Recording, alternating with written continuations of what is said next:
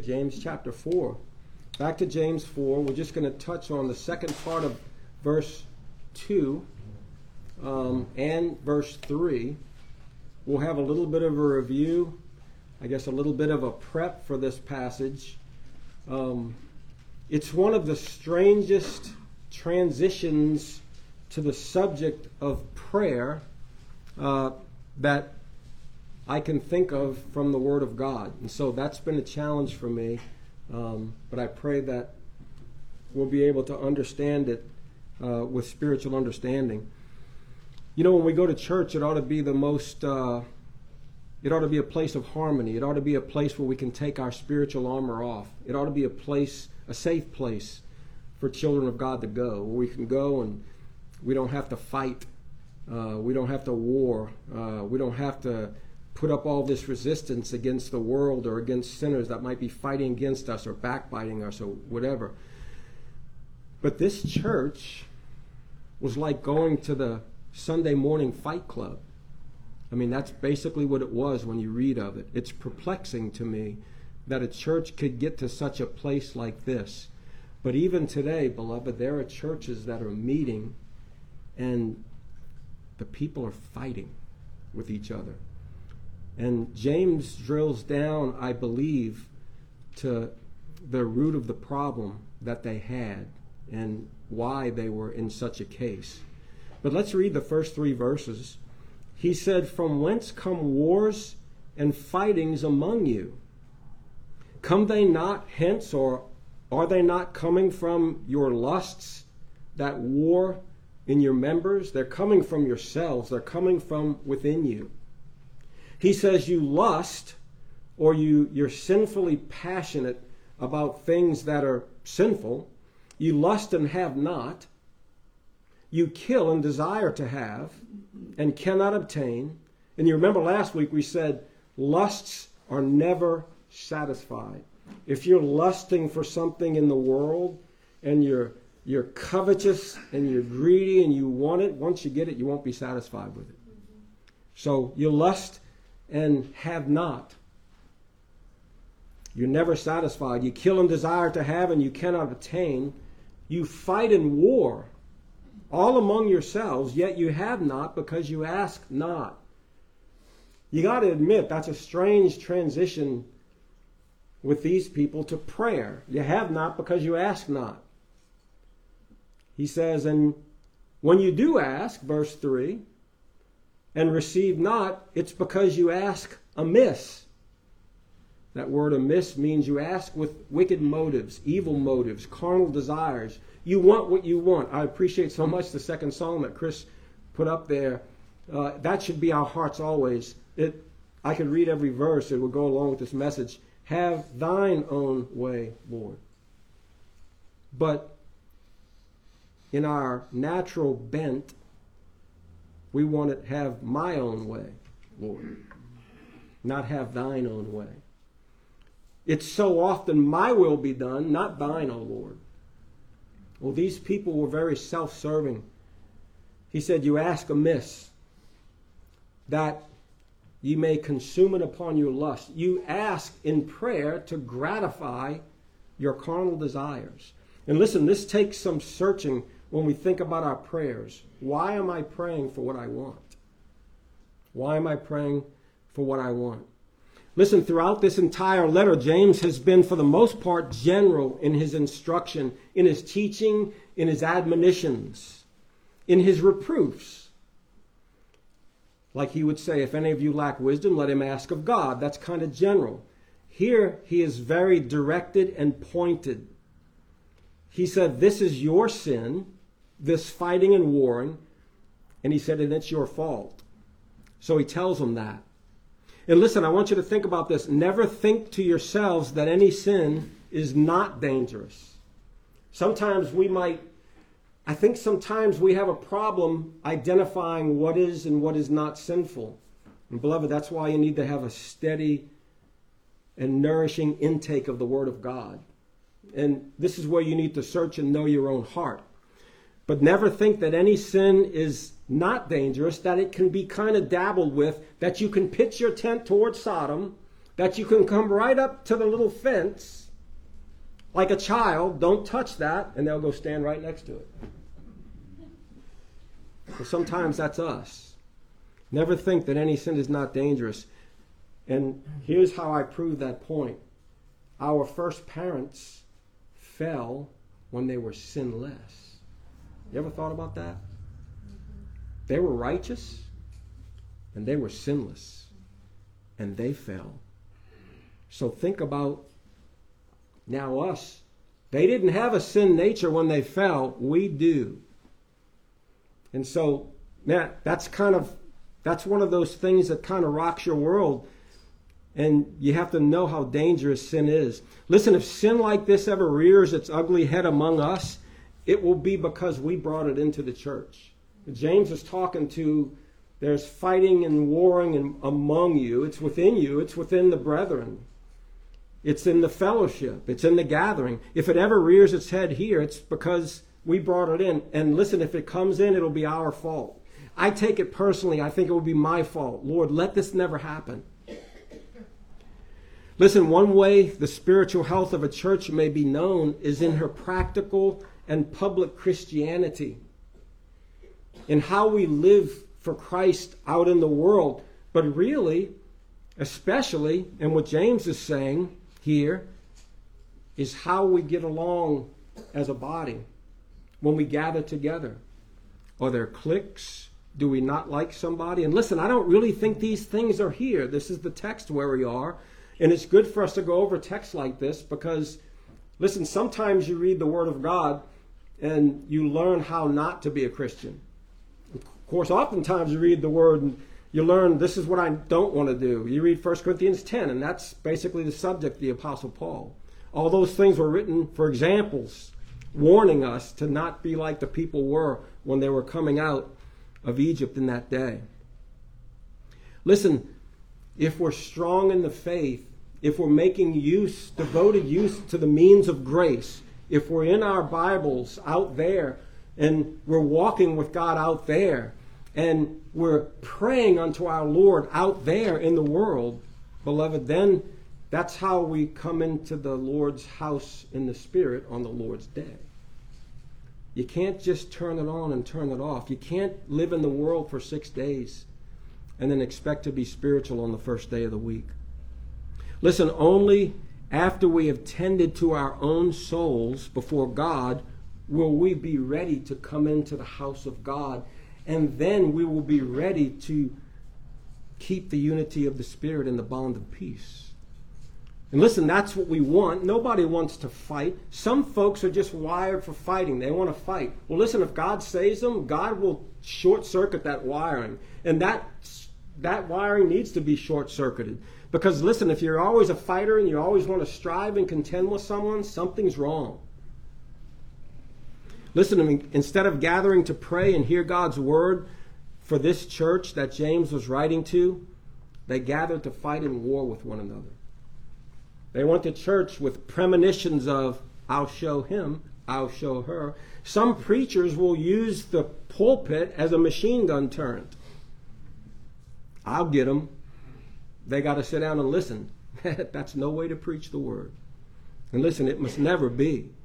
It must never be where a preacher gets up and preaches the word with an axe to grind. No, beloved, the word needs to be preached and it needs to be expressed in love. We, we shouldn't get angry at the brethren if they've sinned. We should plead with God. We should be like Jeremiah to weep in secret places for their sins. Listen, if our Lord's Day gathering would be a blessing, and I think they are. I'm not preaching this because I think they're not. It's, it's the text, and we're going through the book of James. But if our Lord's Day gatherings would be a blessing, if we, wo- if we would that God would speak to us in this place on Sunday, we must be giving ourselves unto prayer. We must be hungering and thirsting after righteousness out there Monday through Saturday. That needs to be our Christian life. It needs to be who we are. Listen, if you go out there and you're a completely different person and you profess to be a Christian and you're a completely per- different person in a bad way, that's not good. Therefore, if any man or woman be in Christ, they're a new creature. Old things are passed away. Behold, all things are become new. So there must be a newness about you if you're in Christ. And part of that newness is you're a person that prays. You pray to your Heavenly Father. Look at this passage, and this is just the dynamic that should happen between pulpit and pew. Uh, you don't have to turn there. 1 Thessalonians 2.13, there was a dynamic between the people in the pew and the preacher. Paul says, For this cause also thank we God, because when ye receive the word of God, listen, when you receive the word of God which you heard of us, you received it with dignity, with honor, with reverence, with the fear of the Lord. You received it not as the word of men, but as it is in truth the word of God. Beloved, that's how we need to come to the preaching of God's word. Acts 10:33, just listen again. You remember Cornelius. Why did Peter come there? Well, yes, God sent him there, but Cornelius was a man of prayer. He was praying. He wanted to know the God of the Bible.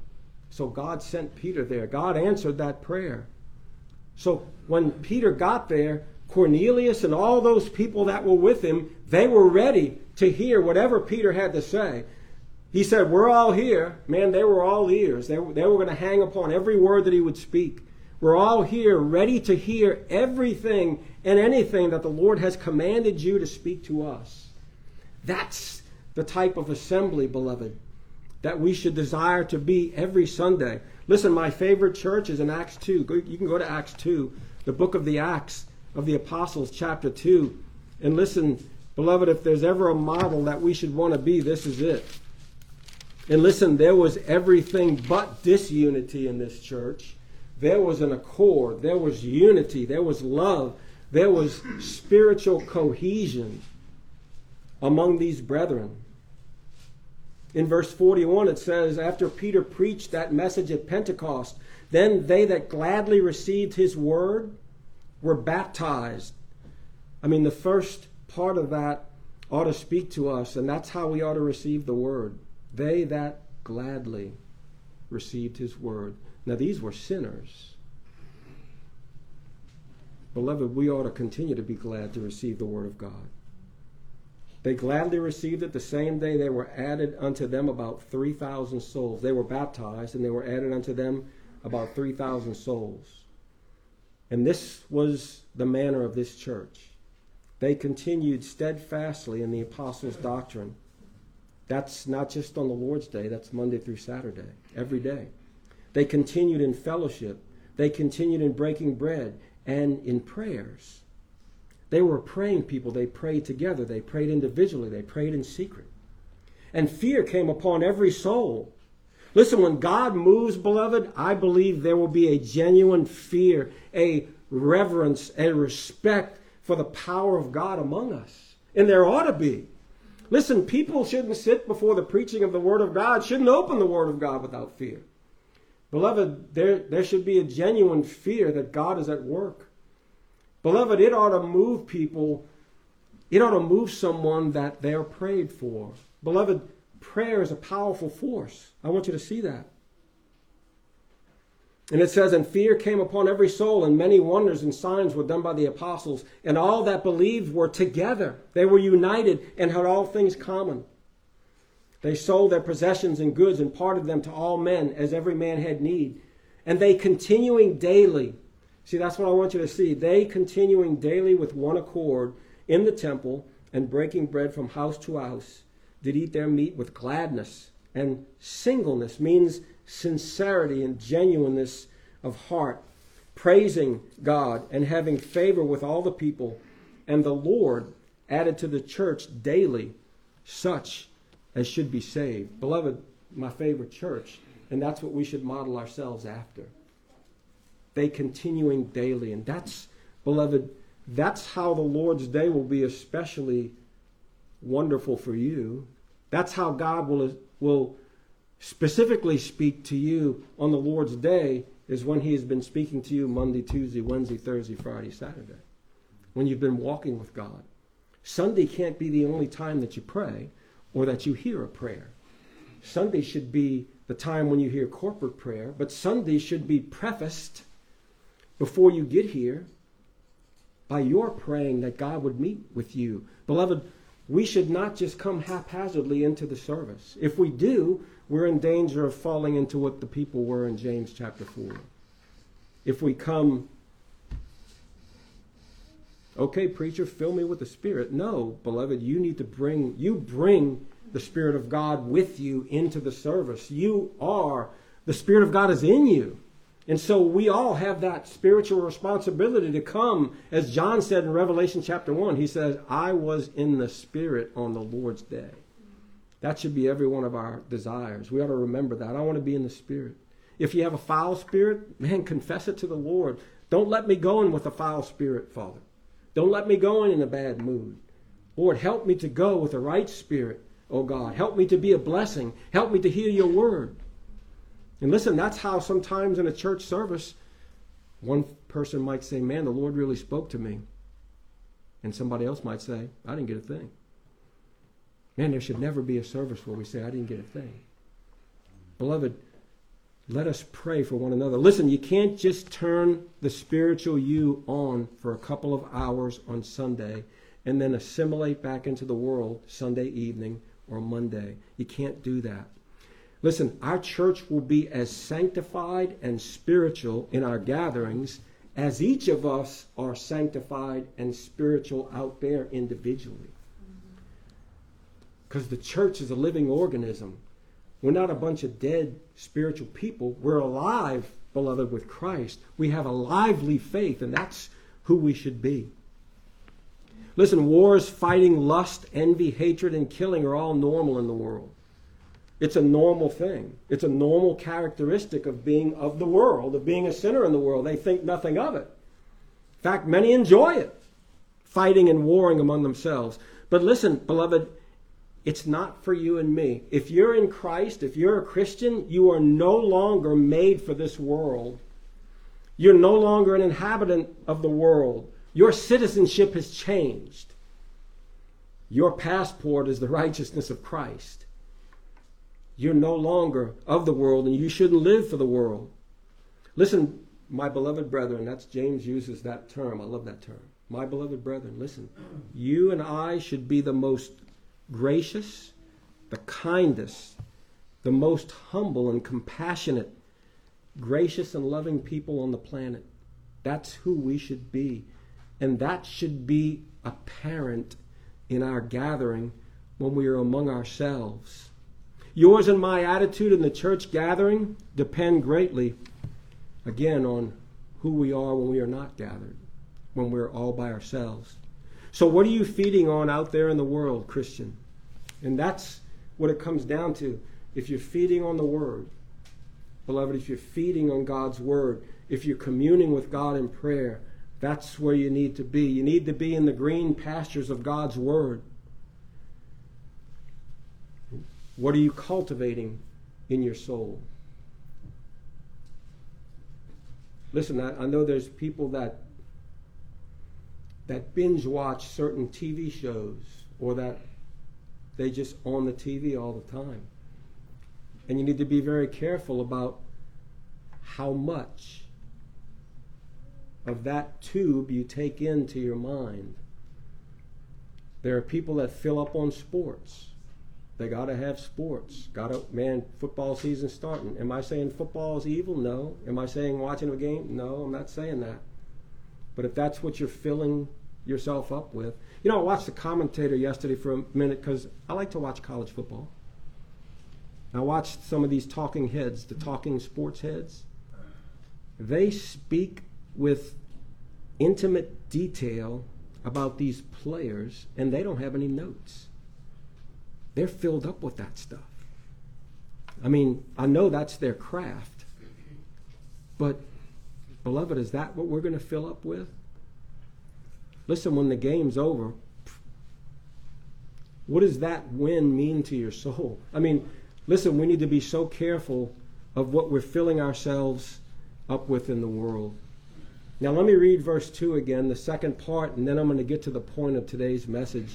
You lust and have not, you kill and desire to have and cannot obtain, you fight in war, and here's the beginning of the text. Yet you have not because you ask not. You have not because you ask not. So, right here, James sharply rebuked this church, these believers in his day, because they professed to be God's believing people. And I think they were because James called them my beloved brethren. He was writing to professed people of God. Do I believe there were unregenerate people in this church? Yes, I do. But listen, that's the way we ought to treat people. Listen, you call yourself a Christian, I'm going to call you a brother. But then if you call yourself a brother, there's an expectation that you will live as a brother or sister in Christ in the world. So James rebuked them for being a believing people, and yet they were not praying people. They were not praying people. Now, listen, you know your habits in prayer. I don't. And really, I don't want to say it's not anybody's business, but if you're praying the way you should, nobody's going to really know about it, but they kind of will know about it. Because if you're truly praying, you're not going to be like these people in James chapter 4. If you're really communing with God. Because you can't truly commune with God and live like that. You can't. It's not going to happen. And so I want you to see that. And listen, James says, You have not because you ask not. Now, he wasn't teaching them to pray for their lusts. And that's the difficulty I've had with the connection there. So he was certainly not teaching them to pray and ask God to satisfy their lusts and give them their carnal desires. He wasn't. But he was rebuking them for not being what they should be a people of true and genuine prayer. And he was reproving them for not asking God for what they should have been asking God for, what they should have been. I believe that so often we don't ask God for what we should. Now, how did James know that they did not pray or that they did not rightly pray? Well, because, beloved, it's what I just said a minute ago. True and genuine prayer, true and genuine intimate prayer, unites the soul to God. You can't have a spirit like that and commune with God. God won't allow it. God will not have it. In fact, the Old Testament, in the Proverbs, the Bible says, the sacrifice of the wicked is an abomination to the Lord. But the prayers of the upright are his delight. The prayer, you're, you're offering yourself up to God. You're praying. You're bringing your requests to him. These people in James's day, this was not the spirit and behavior of those that believed Christ, who genuinely prayed unto God and who communed intimately with him. Now, listen, James calls them brethren.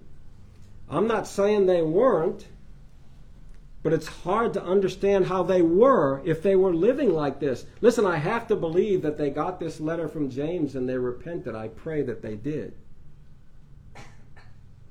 These believers could not be truly praying. He says, You have not because you ask not. Again, if they were truly praying, I think if you have a true, intimate relationship with God and you pray according to His revealed will and you pray for what you should be asking God for, I believe you won't be in a sinful mess like they were. Here's an example of a prayer that God took no notice of. Remember the publican and the sinner? You remember that? The Pharisee and the publican, I'm sorry.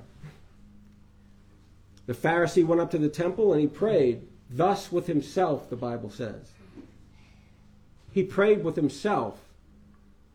He prayed to impress himself. He prayed so he could hear his own words. He prayed a self serving prayer. I thank thee, God, that I am not like other men are. He prayed arrogantly. Listen, James, in a few verses, he says, God resists the proud. God's not going to hear an arrogant prayer. He resists the proud. I thank thee that I'm not, I'm not like this publican. Look at him. He's, he despised this publican. The publican was a sinner. Over in the same place, obviously, beating on his chest and calling out to God to be merciful to him, a sinner. In humility, broken, contrite. And the Bible says God had regard to that man. But the religious zealot, the arrogant, elite religious person who thought he was something, God had no regard. God had regard to the man who knew he was nothing. That man, God says, went down to his house justified. What a blessing that is. In Matthew 6, you don't have to turn there, but Jesus teaches us how to pray in secret. He says, when you pray, enter into your closet and shut the door. Do it in secret. Don't do it so other men can see you or hear you. But the Pharisees, he says, they pray so others can hear them. And they sound the trumpet. And he says they make long prayers and they pray repetitiously. They utter a bunch of words.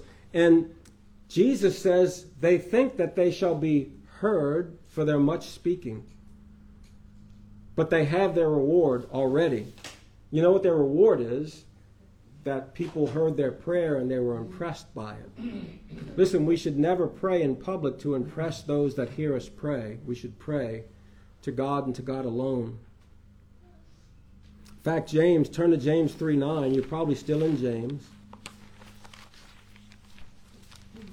To pray with a wicked heart is, is to be like this Verse 9, James chapter 3. Therewith bless we God, even the Father, and therewith curse we men, which are made after the similitude of God. To be full of cursing and war and fighting and envy and hateful, and then go, Oh, our Father, please hear my prayer. That's a fountain sending forth sweet water and bitter at the same place. Brethren said, James says, these things ought not so to be. And so, beloved, this passage has helped me to examine my own heart and how I pray.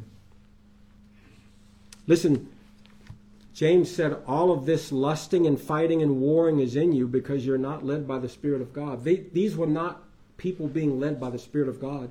Romans chapter 8, look there and we'll move on. Romans chapter 8. You know this passage. If you're like me, sometimes you have difficulty praying, don't you? You ever get that? Yeah, it's hard to pray. Sometimes you're frustrated. Sometimes you're depressed. It's hard. I don't know what to pray, Father. And here, the Spirit of God helps us pray. Verse 26 likewise, the Spirit also helps our infirmities helps us when we're in times of weakness, when we think our prayers would go no higher than the ceiling.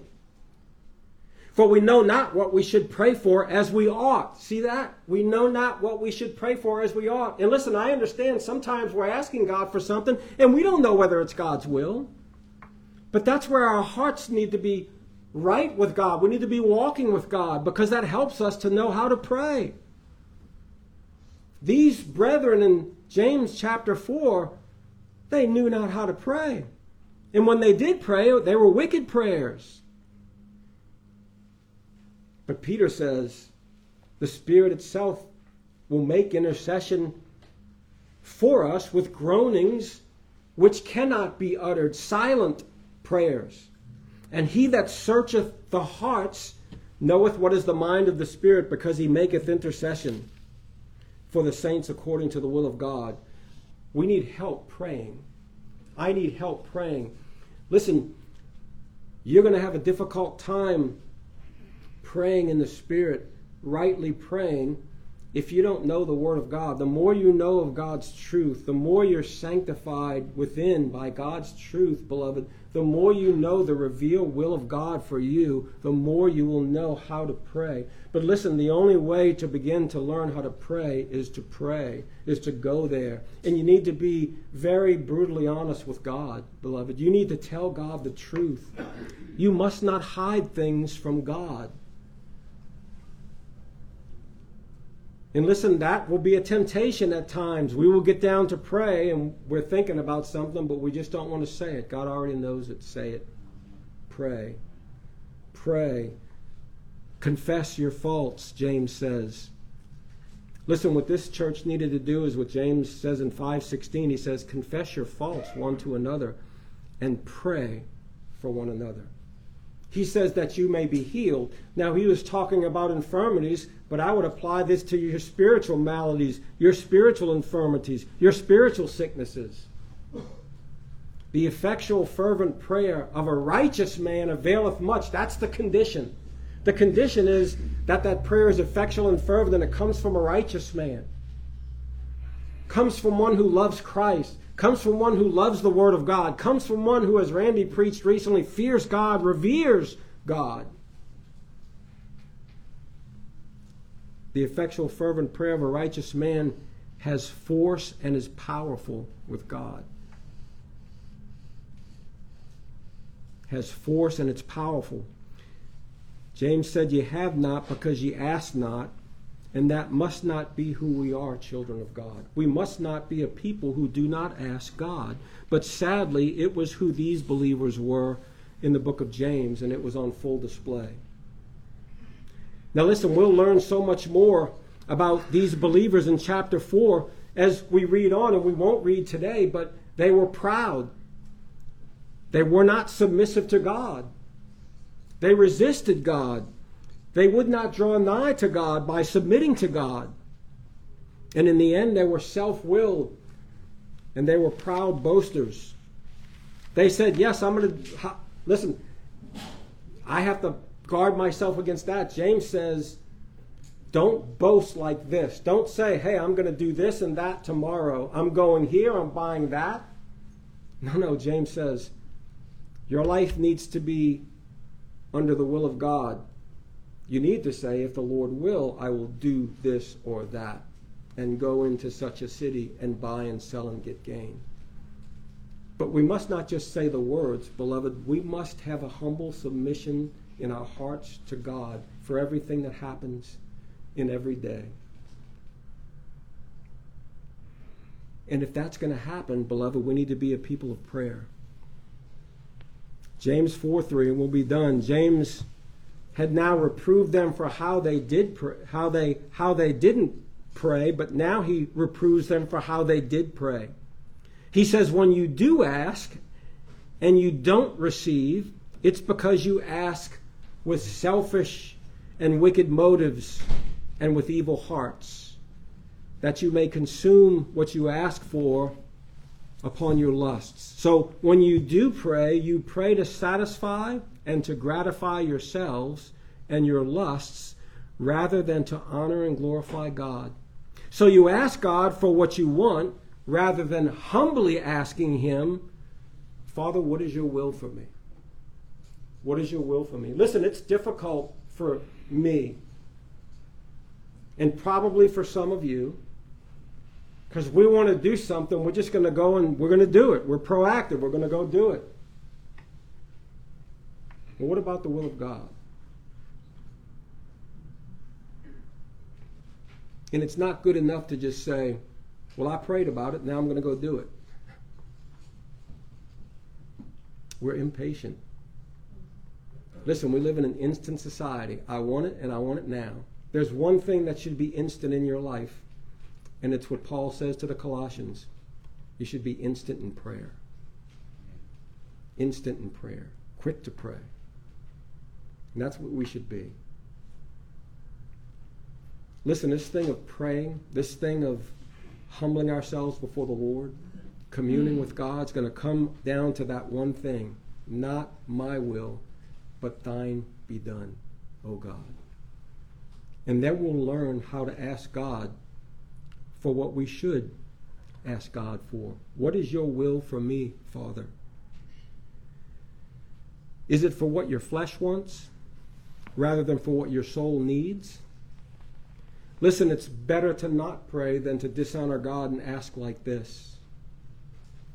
Listen, Psalm 66 18, the psalmist says, If I regard iniquity in my heart, you know what the next words are the Lord will not hear me. Man, listen, that's very convicting. And I, listen, I'm searching my own heart to know, Father, what prayers are mine or the prayers that you have not heard. If he hasn't, it's not his fault, it's my fault. It's my fault that he hasn't heard those prayers. These brethren in James's day were of a different spirit. They were of the wrong spirit to pray. The wise man speaks again. He says, The sacrifice of the wicked is abomination. How much more when he bringeth it with a wicked mind? Listen, we have to have ourselves ready to pray unto our Heavenly Father. Listen, a good question to always ask yourself before you pray is, is help me, Lord, to not pray amiss. Help me, Lord, to not pray for things that are self serving. Listen, it's difficult sometimes because we may not necessarily want something and pray for something that's evil, but it may not be God's will. And we have to learn how to receive the answer of no and to rejoice in that. Because sometimes God is going to say no. And like a good Heavenly Father, He's saying no for your good, for my good. And so we need to be able, beloved, to pray in such a way. Is my heart crying out, Not my will, but thine be done? This should always be the cry of our hearts every day. Listen, if it is, that shows sincere and genuine humility and submission to God. Now, listen, I'm going to finish up here in a moment. We need to always remember, I'm going to take you to the Lord's Prayer. You know it, Matthew. This, you should have this committed to memory. It should be your model. It should be your engine for your how you pray. Because Jesus taught us. In fact, the apostles asked him, teach us to pray. He taught the people to pray.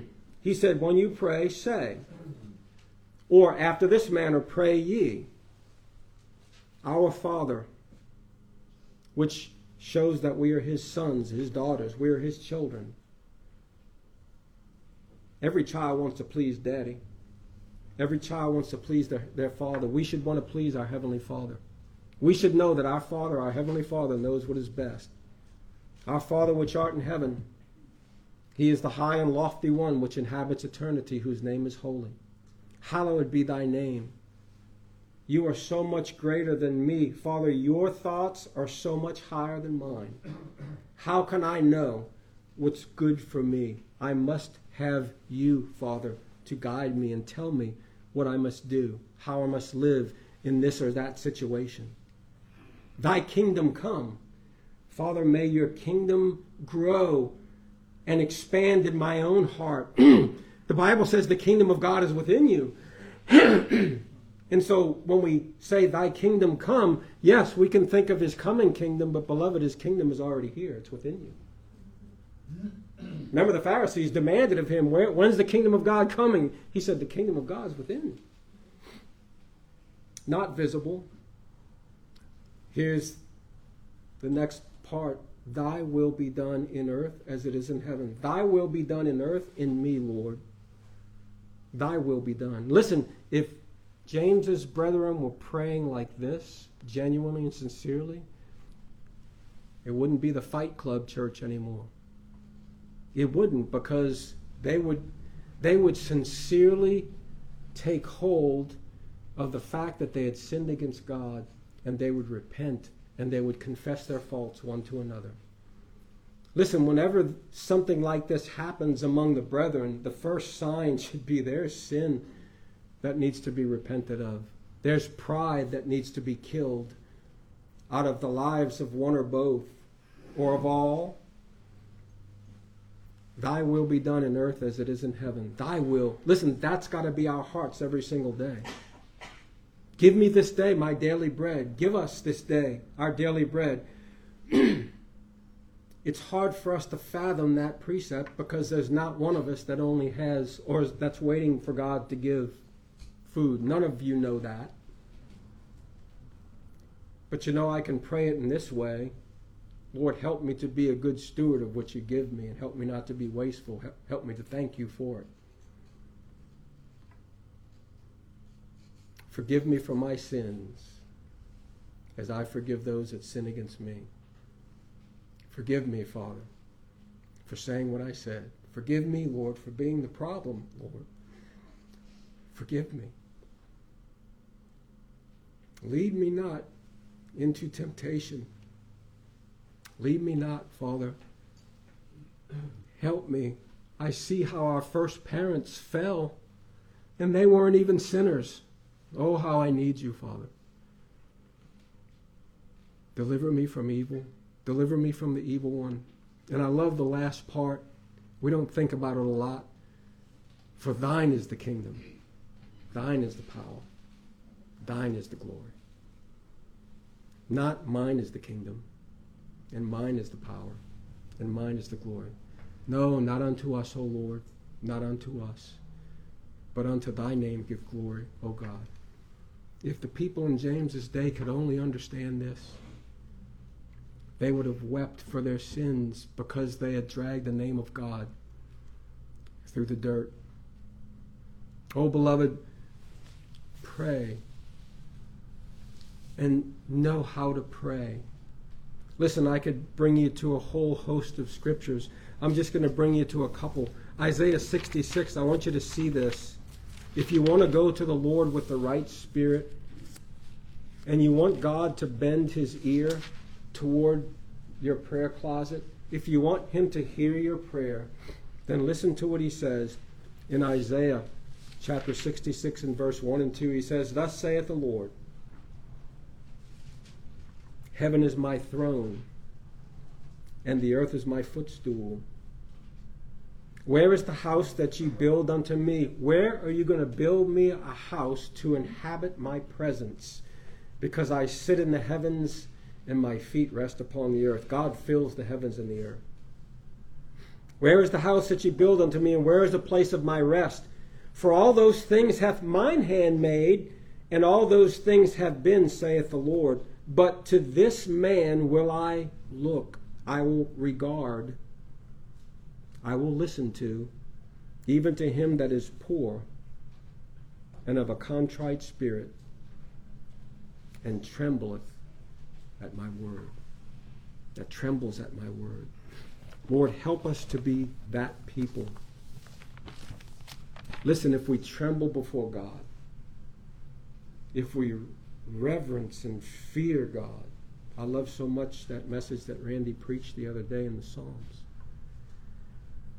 If that's who we are, beloved, then we'll have a great fear of offending God or dishonoring Him when we gather together as the people of God. One more, uh, Psalm 34 and verse 18.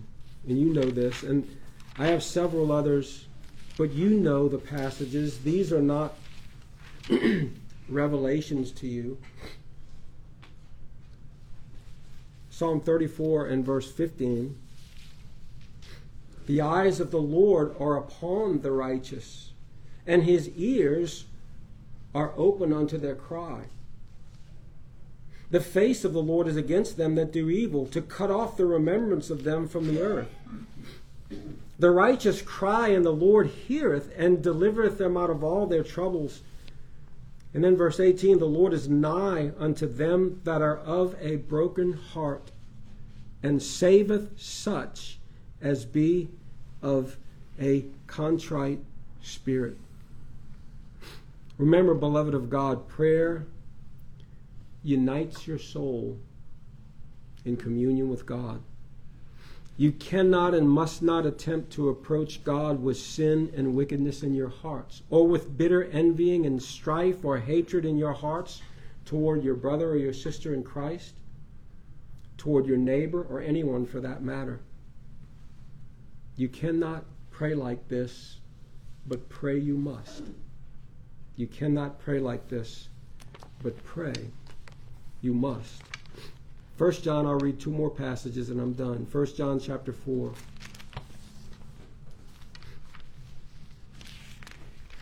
I love the Apostle John. It's interesting that he's the love apostle, one of he's the, the, the apostle that preaches preeminently about the love of Christ, and yet in his life with his brother James, he wanted to call fire down from heaven to consume the Samaritans that would not receive them. And remember what Jesus said to them? You know not what spirit you are of. And so when we're thinking wrong, listen, that's I'll tell you that's been one of my secret prayers of late, and I'll tell you that. I'll tell you daily is Lord, help me to think right. Help me to think like I should think as a Christian. Listen, we need help in that. I need help in captivating my thoughts. Philippians 4, you can look at the end. Paul tells us what to think about. That's a worthy prayer. Help me to think the way I should think, Lord. And when I think wrong, oh God, reveal it to me and convict me from my sins. Because listen, that's where it all starts, down in your thoughts. 1 John 4 20 and 21, just two verses. The Apostle John says, If a man say, I love God, and hate his brother, he is a liar. For he that loveth not his brother, whom he has seen, I reference this to what James wrote about those brethren. How can he love God, whom he hath not seen? And this commandment have we from him, that he who loveth God love his brother also. By this, Jesus said, shall all men know that you are my disciples when you have love one for another. Beloved, remember this love and harmony in the church gathering among the brethren will come from each member's individual devotion to God and from their devotion to God in prayer. This is how we come into the Lord's house in the Spirit on the Lord's day. If you're lost, if you're not a Christian, I would tell you to cry out to God. Some might say, well, you can't pray to be saved. I would tell you, pray. I would tell you, call out to God. Seek ye the Lord. Turn from your sins to Christ. Ask God to show you Himself. If you really want to know God and you really want to know the God of heaven, if you really want to know Jesus Christ, if you're lost, then call out to God and if you really want to know, and you sincerely really want to know, and you want to know where you stand in the sight of God, ask God to show you Himself and ask God to show you who you are. And I have no doubt that He will. I believe that He will. And when you do that, and while you're praying that, open the Gospel of John and read it from front to back 21 chapters. Read it. I have no doubt God will show you Himself in that. That's a worthy prayer. Oh Lord, help us to pray. Let's dismiss. Father, please help us to be a praying people, not a fighting people. And Lord, I don't think we are. But Father, this is the text that you have us. And Lord, it's a good elixir to keep us.